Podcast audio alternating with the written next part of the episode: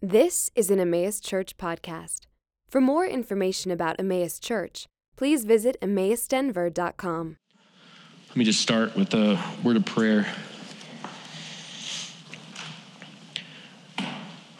Heavenly Father, I thank you for the opportunity um, with the, the breath that's in our lungs, the gift that you give us to praise and worship you, Lord.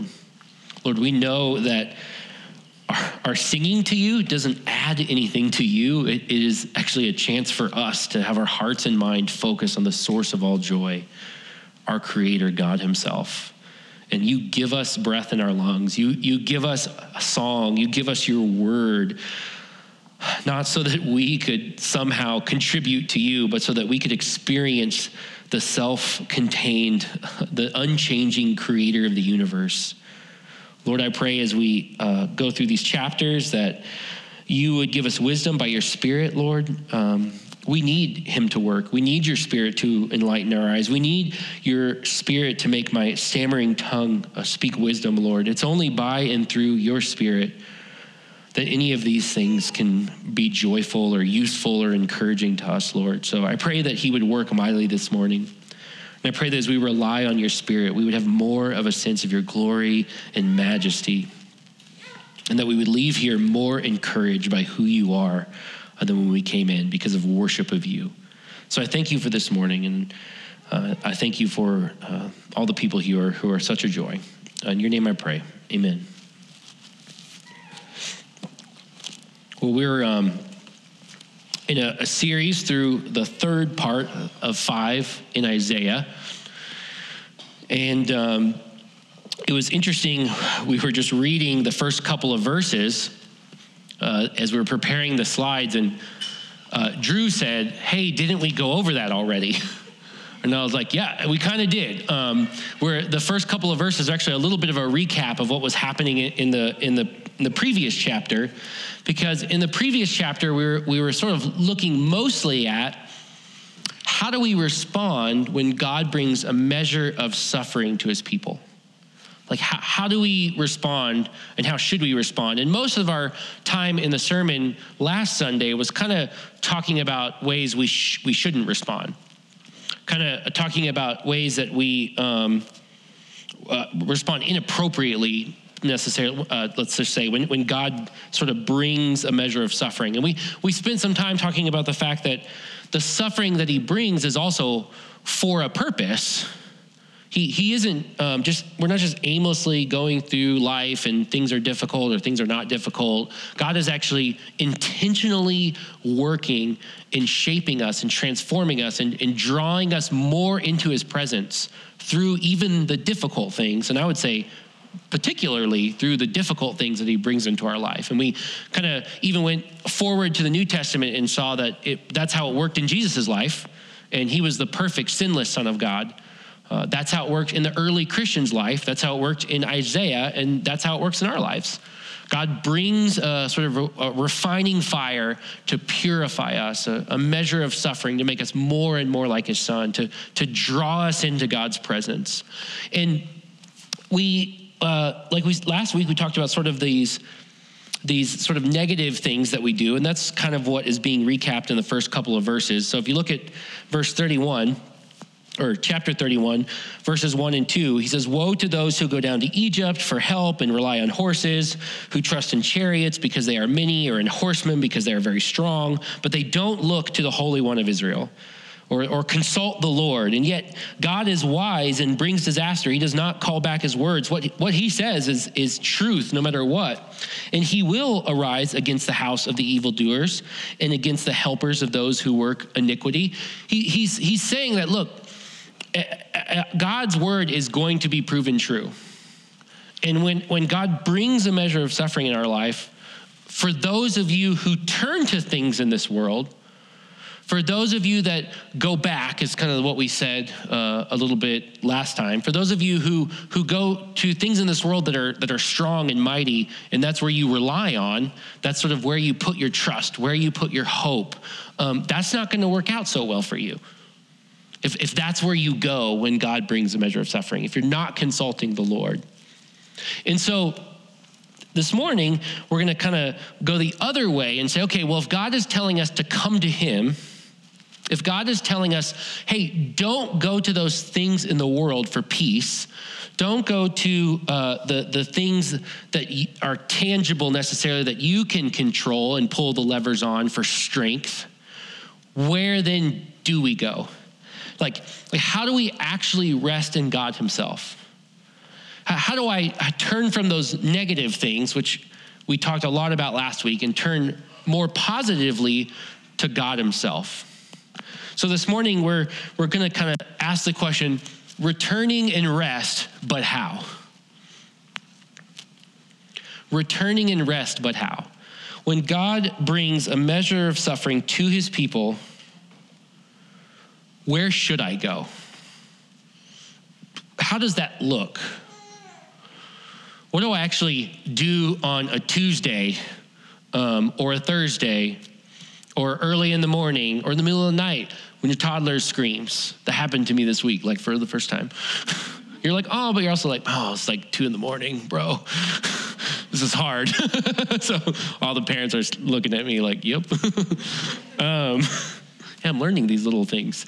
Uh, but where, where do we where do we positively go? You know, like I'm telling you, at two in the morning, I'm relying on sleep, and I like need sleep, or I'm going to be miserable. Um, how do I actually return and rest in the Lord in situations like that? How do I what do I do positively when I'm in these situations that are really difficult? And so we're going to kind of cover that answer that question in three different parts. Uh, we're going to say returning in rest, but how? Uh, we trust the Spirit, we worship the King, and we play the part. Uh, and that probably isn't going to make, you're probably asking, okay, but how? Um, I hope you're asking that because that's what I would like to answer as we sort of walk through each one of those things. And if you look in chapter uh, 31, uh, he's encouraging his people. This is Isaiah speaking to Israel, speaking to God's people. This is what we're learning from.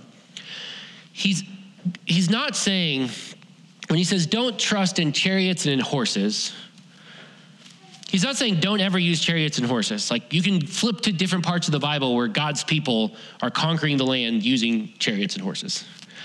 He's saying, he's not telling us to say, don't get any sleep, you know, like don't trust in sleep. You can, you can go without sleep forever, you know. He's saying, where do you ultimately rest your strength and your trust?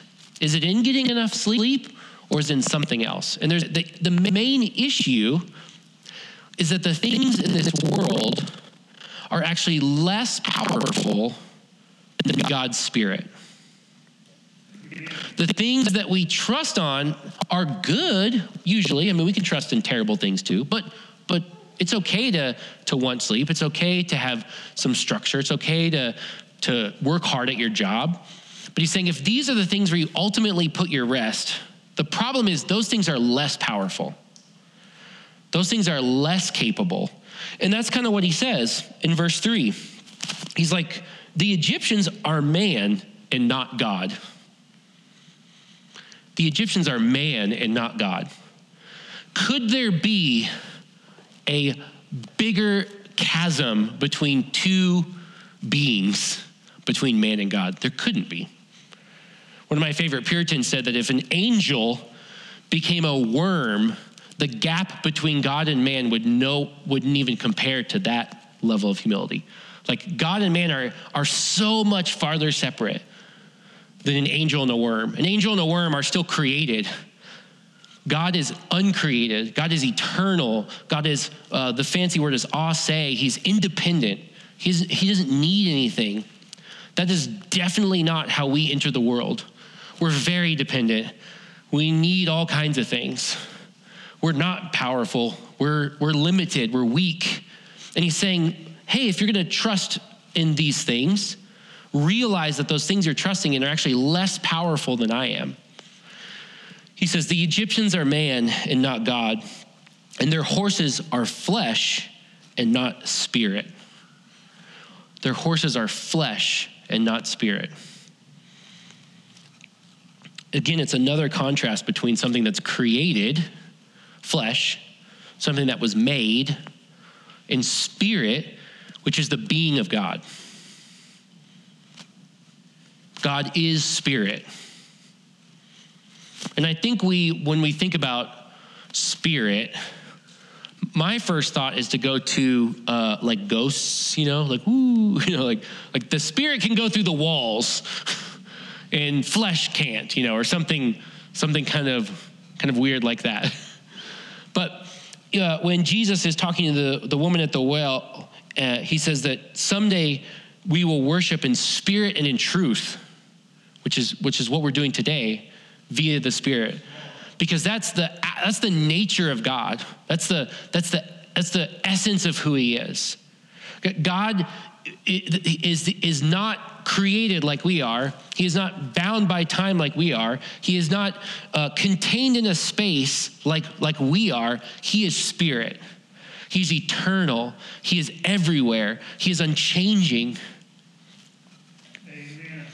And so the issue is that not, not that we go to these things because they're bad, but the things that we go to, the things that we trust in, are not as powerful. They're weaker, they're not as capable.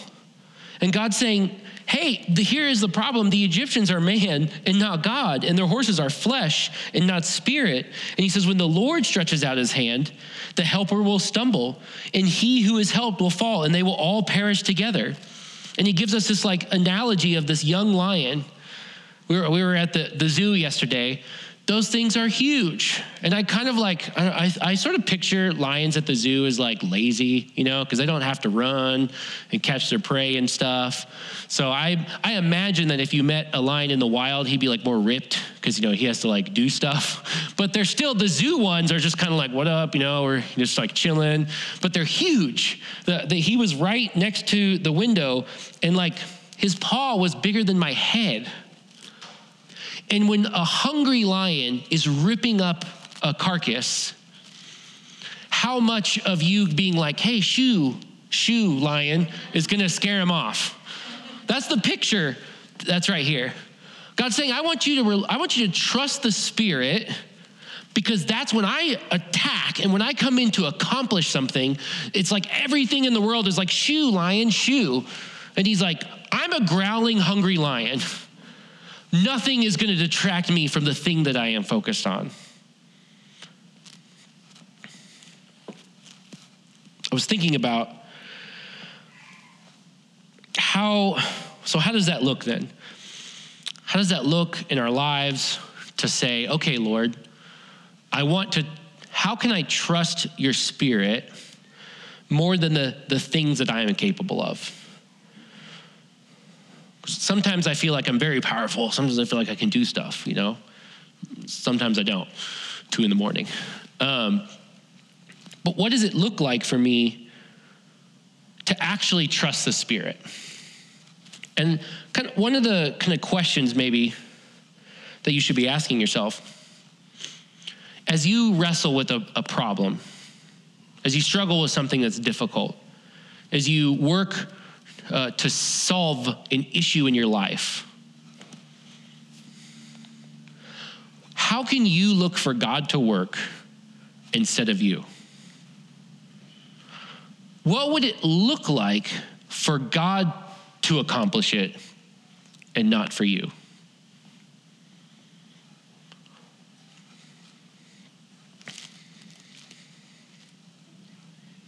I think that's a hard question to answer sometimes. But if God is saying, I'm more powerful, I'm more capable, what would it even look like as you wrestle with something for God to step in and work where He gets the credit and you don't? Amen. Do we even like think into that category when we try to solve things in our life? It was interesting. Um, Cole and Ben and I have been, you know, we have elder meetings every other week, and Ben and I have been kind of talking about things that we want to be praying for our church to grow in, just as a community. And one of those things has sort of been um, just boldness with what we believe. We want more of Emmaus to have a level of confidence and boldness in who God is and what He's doing in the gospel, so that that boldness can overflow to their neighbors around them. And we were, uh, and I've kind of been thinking to myself as as we're having these conversations, and Isaiah is like forcing me to deal with this because I have to read and think about this all week. Saying, what would it look like for God to step in and give people a measure of boldness, not because I did anything? Like, what would that look like? And I don't, I don't, you know, I'm just, I'm asking that question. And then this week, um, now that we have a two year old, schedules are very complicated. and working that out with Bridget and like moving all these things around, I think uh, my job as an executive assistant was preparing me for when I would have to shuffle schedules around um, with two jobs and a toddler. And I, the one time I was coming to here to meet someone from another church, just to encourage this person, um, I walk in and there's a gentleman talking to uh, the guy that works here, and I walk up. And, I, and I'm like, okay, I got an hour and a half. I'm going to prepare for my sermon. I'm going to prepare for the intensive. This is my precious moments right here, you know? And I hear the guy from the uh, from here go, hey, Aaron. And I'm like, what's up? He's like, you got a second? And in my head, my first response is no. like, this, I have no seconds. I have 90 minutes to get like a three hour thing done. But I was like, oh, yeah, you know, what's up? He's like, this guy here has questions about your church. No one has ever walked in during the week and has questions about our church. Do you know what he wants to talk to me about? How the church can be more bold. That was our conversation. We had a great conversation. We talked for 45 minutes. I learned about some things in his life, and you may, you know, I'm not going to use his name or anything. You may see him show up over the next week or so because um, he wanted to come. But we just had a conversation about the church, Christians, uh, in sharing some things about how we can be more bold as a church and his desire to be more bold.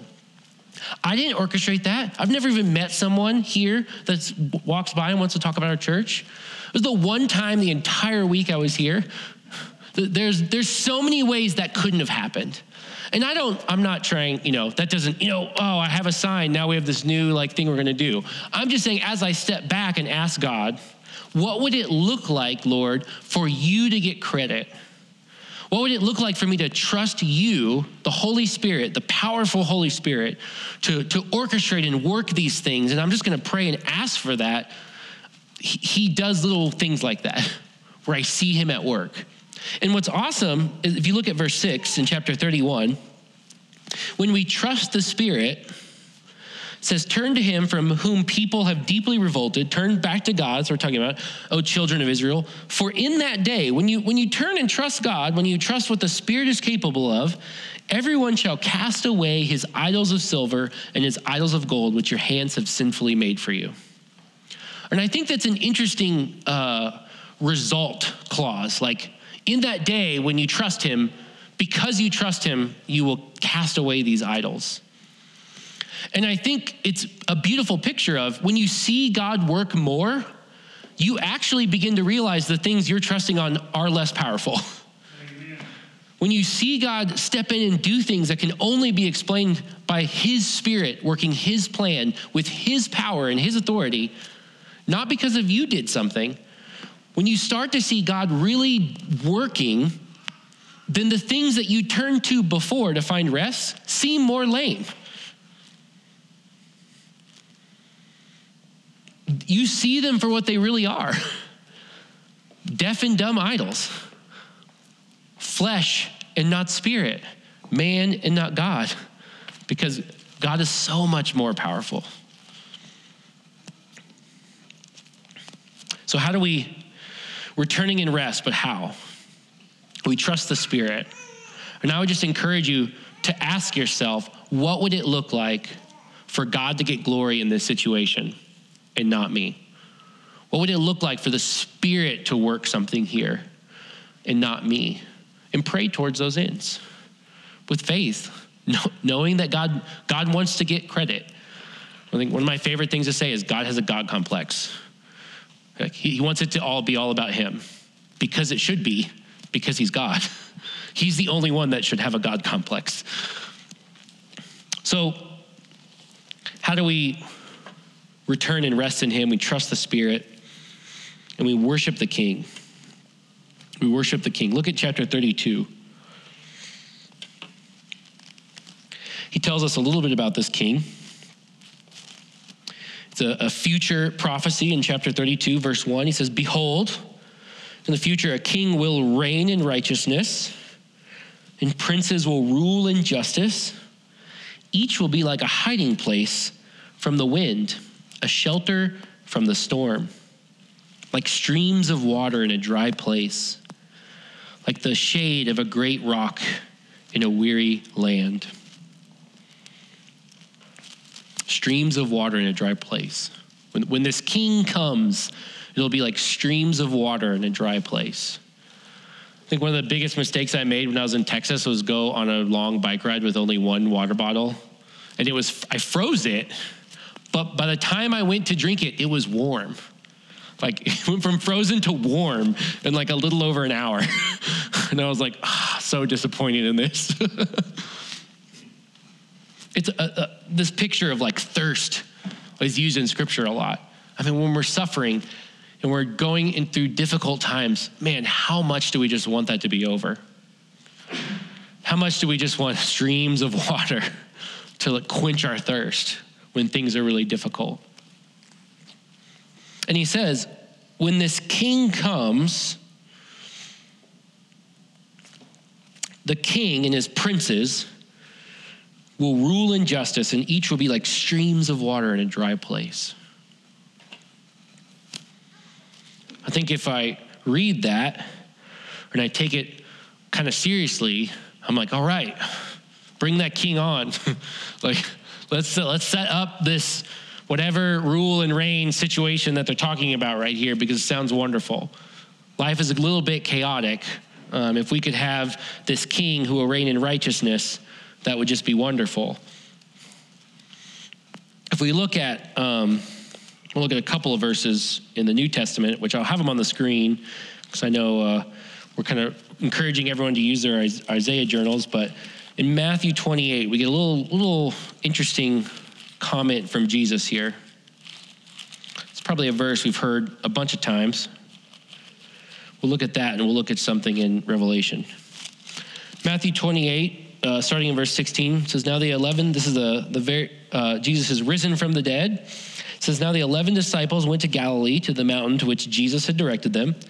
And when they saw him, they worshiped him, but some doubted. And Jesus came and said to them, All authority in heaven and on earth has been given to me. All authority in heaven and on earth has been given to me. And I, you know, uh, every time we, we talk with the kids about who is God, um, there was one kid that was always like, Jesus. And I was like, well, that is true, yes. Uh, and then we talked about the Father, the Son, and the Spirit, you know? Um, so there was never a sense in which God didn't have all authority, right? Like was God wasn't in God wasn't not in charge before Matthew 28. But think about Jesus' life. How much authority did he have over his day to day situations?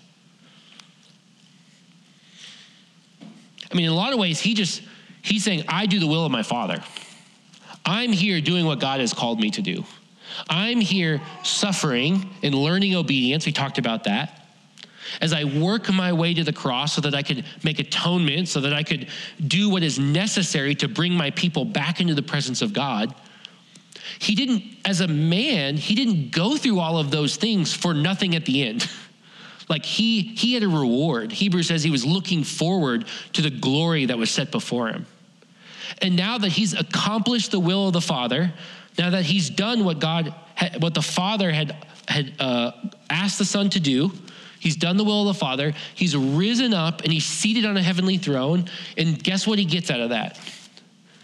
All authority in heaven and on earth has been given to me. Amen. What a gift. That, that's our king. Jesus is, is, is accomplished the things, and now he's saying, I'm in charge of everything. Everything. All authority. Not just on earth, but also in heaven. And it's interesting, the book of Revelation kind of expands on those two realms of heaven and earth. And as tempted as I am, we won't get into all of that. because um, I do really enjoy the book of Revelation. Uh, but I want to look at just the introduction to the book of Revelation. And I think it's, yeah, verse 5 I'll actually read uh, the verse right before. I don't think I have it on the screen, but John is uh, introducing the letter. And in verse 4, he says, John, to the seven churches that are in Asia, I'm writing you this letter. Grace to you and peace from him who was and who is and who is to come, and from the seven spirits who are before his throne. So he talks about the Father and the Spirit and the Son in verse 5, right here. He says, And from Jesus Christ, the faithful witness, the firstborn of the dead, and the ruler of the kings on earth. The ruler of the kings on earth. How spiritual is that? It doesn't matter who's president, they submit to Christ. And they don't acknowledge it, definitely, at different points, and some do, some don't. But he is the ruler currently of all the kings of the earth. Which is why in verse 9, when he's explaining, when he's writing to the churches, I, John, your brother and partner in the tribulation, like, hey, things are difficult, and the kingdom and the patient endurance that are in Jesus was on the island called Patmos on account of the work of God and the testimony of Jesus. He's saying, I'm your partner in this kingdom. I'm writing to the other churches and I'm saying, we have a king, he's in control, and I'm your partner in this kingdom that we are in. And he uses a little phrase where he says, in Jesus. In Jesus. And that's going to bring us back to Isaiah. Because all throughout the book of Isaiah, you have these prophecies where there will be a king who does all these wonderful things but there will also be God's people do all these wonderful things. You have a king and you have a people, and here we have a king will reign and princes will rule in justice. So there's this idea of this individual who will come and, and bring all of these glorious things, but at the same time, there's also this idea of a, a plurality. And the, the, what, what Isaiah is prophesying, what we know today, is that Jesus is the king on the throne. He is the one ruling and reigning and making every enemy his footstool. He is the one who's uh, enabling his people by the Holy Spirit to be transformed and have more peace and more joy and look more like him. But at the same time, we're united to him. We're united to him. So, because we're united to him, it's both the king and the, the princes or the people ruling through the power of the king that's bringing the kingdom on earth as it uh, on earth as it is in heaven. So, so when you say, How do we return and rest? He says, Each will be like a hiding place from the wind and a shelter from the storm, like streams of water in a dry place. How many of you can look back in your life when there was something difficult going on and there was a, a believer friend, a Christian friend, who was just like, Man, a stream of fresh water in a dry place? How many of you, when we're going through something difficult, have been involved with someone who is like a shelter from the storm? Where you just feel better being around that person?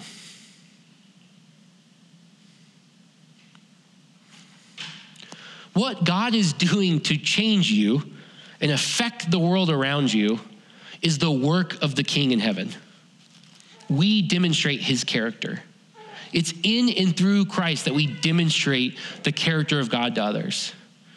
So when I say worship the king, if we say how do we how do we return and rest? How do we actually turn towards God and, and have more trust in God? When I say worship the king, how many times when we're encouraged by someone else in the community do we give Jesus credit for doing that?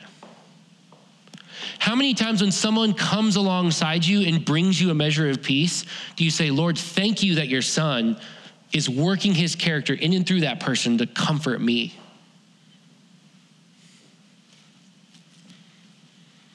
It's not a coincidence. It's not that they're just a nice person, which is great. It's that God is working in them. The people in your community have been united to the king that loves you, and he's using those people to demonstrate his character and his love for you. We need to give him credit for that. We need to recognize where God is actually at work to encourage me and to give me rest and to give me peace in and through the other people who are around me that are united to Christ. I like it what he, what he says. Then the eyes of those who see will not be closed, and the ears of those who hear will give attention.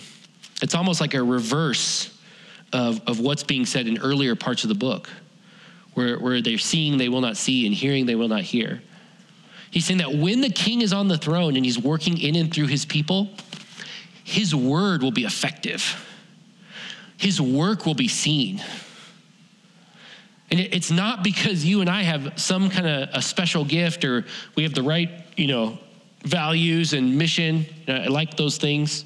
But really, all of those things are happening because the king is on his throne. And in and through you, he's ruling and reigning and enabling your brothers and sisters to see what God is doing, to hear what God is saying, and to respond to that. That's we, we don't have to, like Isaiah, wait for this king to sit on the throne. He's doing that now. He's doing that now.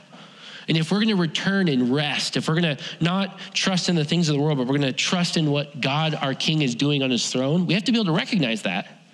We have to be able to point and say, look, the Spirit through Christ is changing that person, is bringing encouragement to me.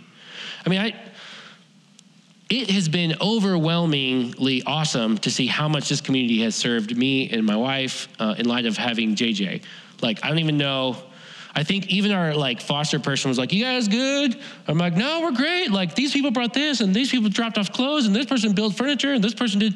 And she, I think she's just like, "Man, what am I supposed to do now?" You know, like I, that's it's been it has been a huge help to see as I have prayed, Lord, show me what it would be like for you to work things out, not by my strength. I've seen Him work through you. I've seen the Spirit transform you to, to love me and my wife, and that's been a huge joy. I've seen you stay up later than you wanted to stay up, dropping off food. I've seen people come over with their kid, which is already kind of a mess, to try to sort things out while they have a kid, where I'm saying that I'm not going to be able to because I'm a kid. You know, so people have just been overflowing with love, and, and that is a result. That's a direct result of Jesus ruling and reigning on His throne. That's Christ should be worshipped for that.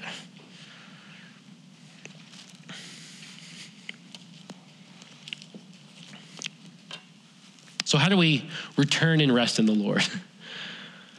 How do we turn away from the things that we talked about last week and turn towards God? I think a big part of it is trusting the Spirit. The Spirit is God, not flesh, not man. The Spirit is the Creator Himself, not created. He's so much more powerful. And we can just ask ourselves, Lord, what would it look like for you to work in a way that gave you glory? We can worship the King. He's on the throne. That is happening now. And so God, he is opening our eyes to the Spirit to see how he's working, to see what Jesus Christ himself is doing in and through you guys as he's united to you, as you're his hands and his feet, as you serve in the, in the city today. And then I think we can play the part and I struggled with how to like word this. And, and maybe the sense of what I was getting at is a lot of times we're uncomfortable with where we're at and we think we should be somewhere else. And sometimes that's true. And I think if we should be somewhere else, the Lord will open the, the doors for those things. But sometimes we're just uncomfortable with the sort of part of the body that we play, the, the position that we're in. And because we're uncomfortable with where we're at, we miss opportunities to turn towards God and to see Him work. We don't see what He's doing in the place that we're in right now. He kind of he kind of hints at this a little bit in, in chapter 32, starting in verse 9. We have all these complacent women, which it, it's not recognizing kind of what's going on in the situation. It, uh, in the history of the world, when there was powers at be, wars happening, sort of things, as things changed between two battling powers, sadly, women are often the one that suffer the most. That's kind of how it's been. And so he's making an image here and just saying, things, I'm telling you that things are happening that are hard and that are bad and that are difficult. And even the women in your community are complacent. The implication is so are the men. There, there, there's a whole bunch of passages about how terrible they are, etc., in previous chapters. But there's this idea of complacency. There's this idea of like, it'll be, it'll always be this way. There may be bad things are happening, but I'm like, la la la, la la la. I don't want to. I don't want to think about it. I don't want to wrestle with it. And that's kind of what he's saying. Verse says, "Rise up, you women who are at ease. Hear my voice. Like, look at what I'm saying. You complacent daughters, give ear to my speech. And he's talking specifically about what's going to happen in this particular community. In a little more than a year, you will shudder, you complacent women, for the grape harvest fails, the fruit harvest will not come. Isaiah is, is prophesying about the, uh, an army is going to come and, and take them away, and they're, eventually they're going to be drawn off to Babylon. And there's, there's all these sort of bad things are happening in the in the Christian community at this time, and God's saying, "Hey." Through the prophet Isaiah, he's trying to get their attention, and he's trying to say, Look, I'm going to purify my people one way or the other. I'm changing all the things that are happening in the world so that my people can become holy and pure. And the New Testament is saying when you go back to these Old Testament stories, learn from this. Learn that what God is doing, and when He brings a measure of suffering, learn that He's doing something. Like it's not, it's not an accident. We shouldn't be complacent to the suffering things that are going on around us. There should be, uh, there should be a measure of concern. And I'm not, you know, don't hear me. I don't think that America is Israel. So I'm, I'm not, I, like, I'm definitely not on that front. Um, but we are God's people in America, and uh, not wonderful things are going on, right? No one, doesn't matter what side of the aisle, political aisle you're on, inflation's not good for anybody. Everybody wants to solve that. That's adding pressure. There's difficult things there. I think another, you know, seeing Christian leaders who were once respected fall from grace in very disgusting ways. Nobody likes that. Like, that's not something that we're like encouraging to us. I think living in Denver, where there's like a measure of hostility towards things that we believe, not, you know, I think people are great. I love being in Denver. But, you know, I was kind of, we said in our intensive, there's certain topics you don't just openly talk about at coffee shops. whatever those topics are. You know, there's like looking around, you know. Not, not that we're like afraid to have conversations about that, but you just are, you're inviting a, a measure of criticism if you're going to bring up certain topics in certain contexts. Like, God is saying to his people always, as I am the one that is bringing these things about, as I am the one that's shaping and orchestrating history, I've put you here, and I've not put you here so that you can have a measure of complacency. I've not put you here so that you can just ignore all the things that are going on. I've put my people in this position for a very specific purpose. This is the, I have a part for you to play in all the things that are going on.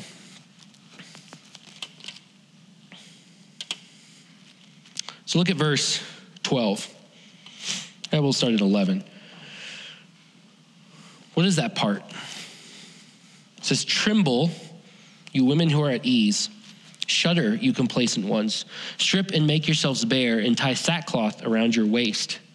Beat your breast for the pleasant fields, for the fruitful vine, for the, for the soil of my people growing up in thorns and briars. Yes, for all the joyous houses in the exalted city. The soil of my people growing up in thorns and briars. It kind of feels like we're growing up in thorns and briars sometimes. Like it's not the most ideal soil necessarily. And he, he's just saying when you sackcloth and ashes is, a, is just an outward expression of humiliation, an outward expression of humbling yourself, an outward expression of saying, Lord, this circumstance is beyond and above me. This circumstance is, is completely out of my ability to correct. The, the, the circumstance needs more than what I am capable of bringing. I need you to work. I think our part, when we say play the part, we recognize wrong things around us. We shouldn't shy away from them. We should, as a church community, as God's people, we should recognize things around us that are not right, and we should cry out to Him to act. We should humble ourselves and say, We are not able to make the change. I am man, I am not God. We are flesh, and we are not spirit. But we know that God is way more powerful. God is way more capable than anything we could ask or think. God is way more able to actually bring fruitfulness or to bring uh, transformation in the world than, than any of his individual people are. And, and that's what he's saying in verse 15. He's saying, Humble yourself, go through the suffering that I'm bringing, because until the Spirit is poured out upon us from on high, verse 15, and the wilderness becomes a fruitful field, and the fruitful field is deemed a forest, then justice will dwell in the wilderness, and righteousness will abide in the fruitful field. See, it's the Spirit. He comes back to the power of the Spirit. He's saying it's the Spirit, it's the, the, the very being of God that needs to act to change things in the world. That's what we should be pleading for Him to do. That's what we should be going to Him to see Him worked and to see Him produce change in a way that none of us could ever imagine. Our part sometimes in, in the difficult large, big picture suffering that's going on in the world, our part is to plead with God to use his spirit to act in powerful ways. Because it's he's capable. He's able to change things. He's able to change the world and turn things upside down in and through his spirit. And that's what we're asking for is we're humbling ourselves and we're saying, Lord, my part is to just recognize what's going on and ask for you to step in and do something wonderful. Now, it's interesting because we're talking about God's people as a whole in Isaiah, and he makes these um, big, broad, sweeping statements about all the people of God, which at this time was just a little country, you know, so all the people of God were in Israel.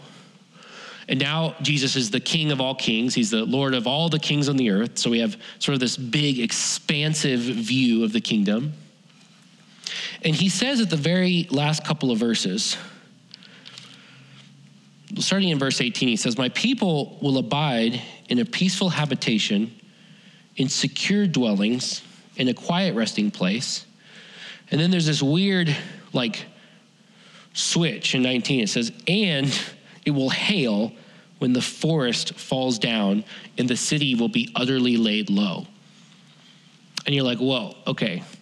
How do those two things go together? Like, my people will have this peace and they'll dwell in a quiet resting place, uh, and it will hail, so much so that it destroys forests and cities. And it's kind of this idea, he's going big picture again, and he's, he's he says, My people, he's looking at all the people of God, saying that it is through suffering that glory comes out on the other side. There is a, a measure of difficulty that happens in the world for God to sanctify and make his people the way he ought to be. And we talked about that a couple of weeks ago.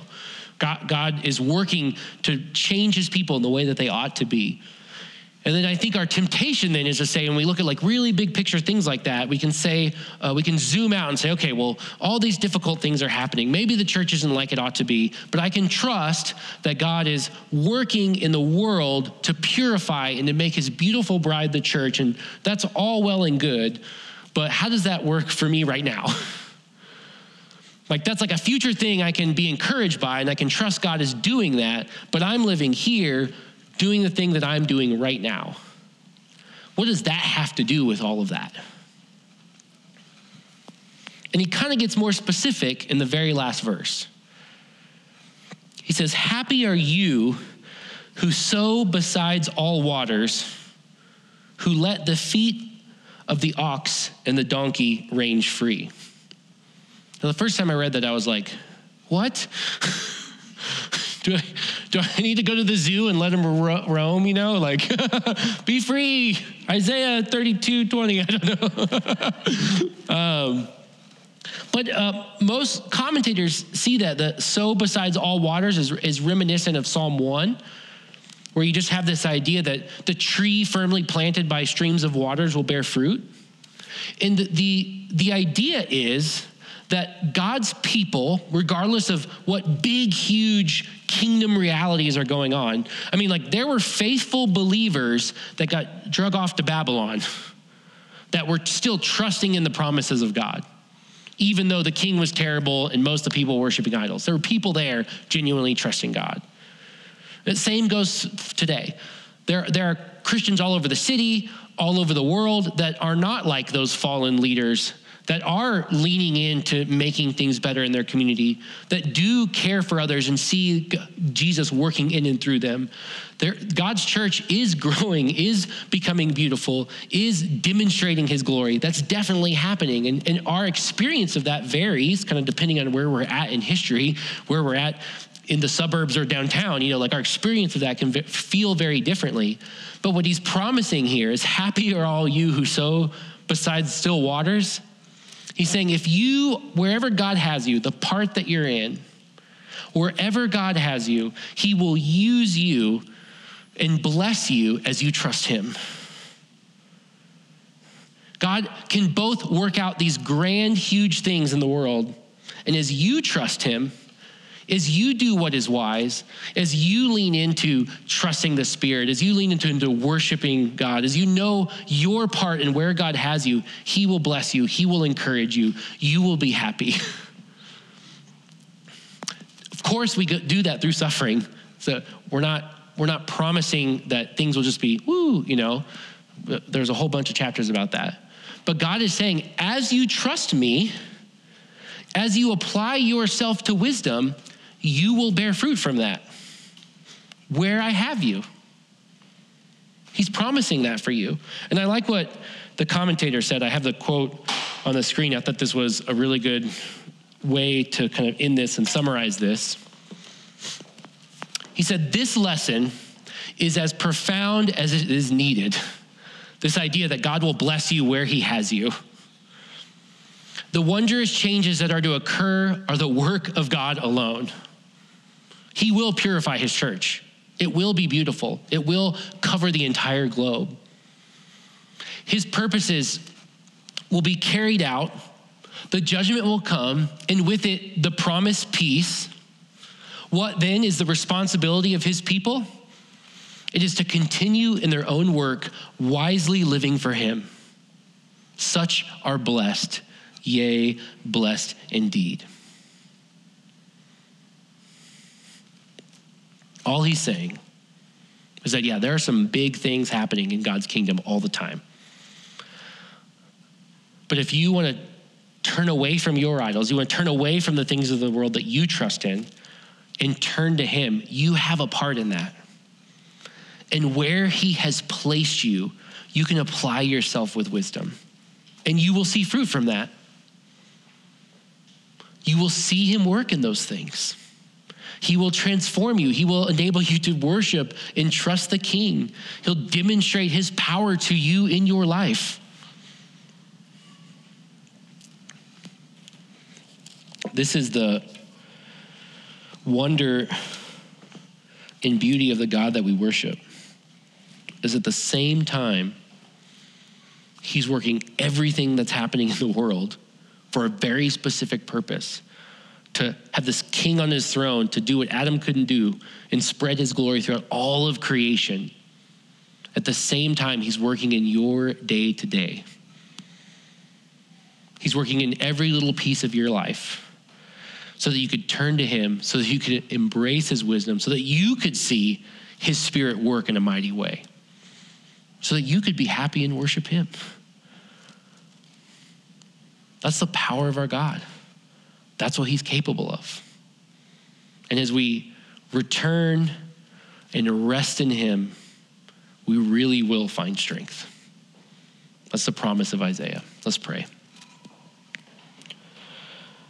Father, I thank you that you are such a good and, and wise God. I thank you that you reveal yourself to us. I thank you that you're waiting to be gracious to us. I think that, that we don't whatever it is in our weeks, whatever it is in our lives, whatever it is we're, we're circling about and, and just with inconsiderate, without considering you, whatever it is, as you convict us by your spirit, Lord, of our own sin, of, of your righteousness, and of a measure of discernment through your word, you're waiting to be gracious to us.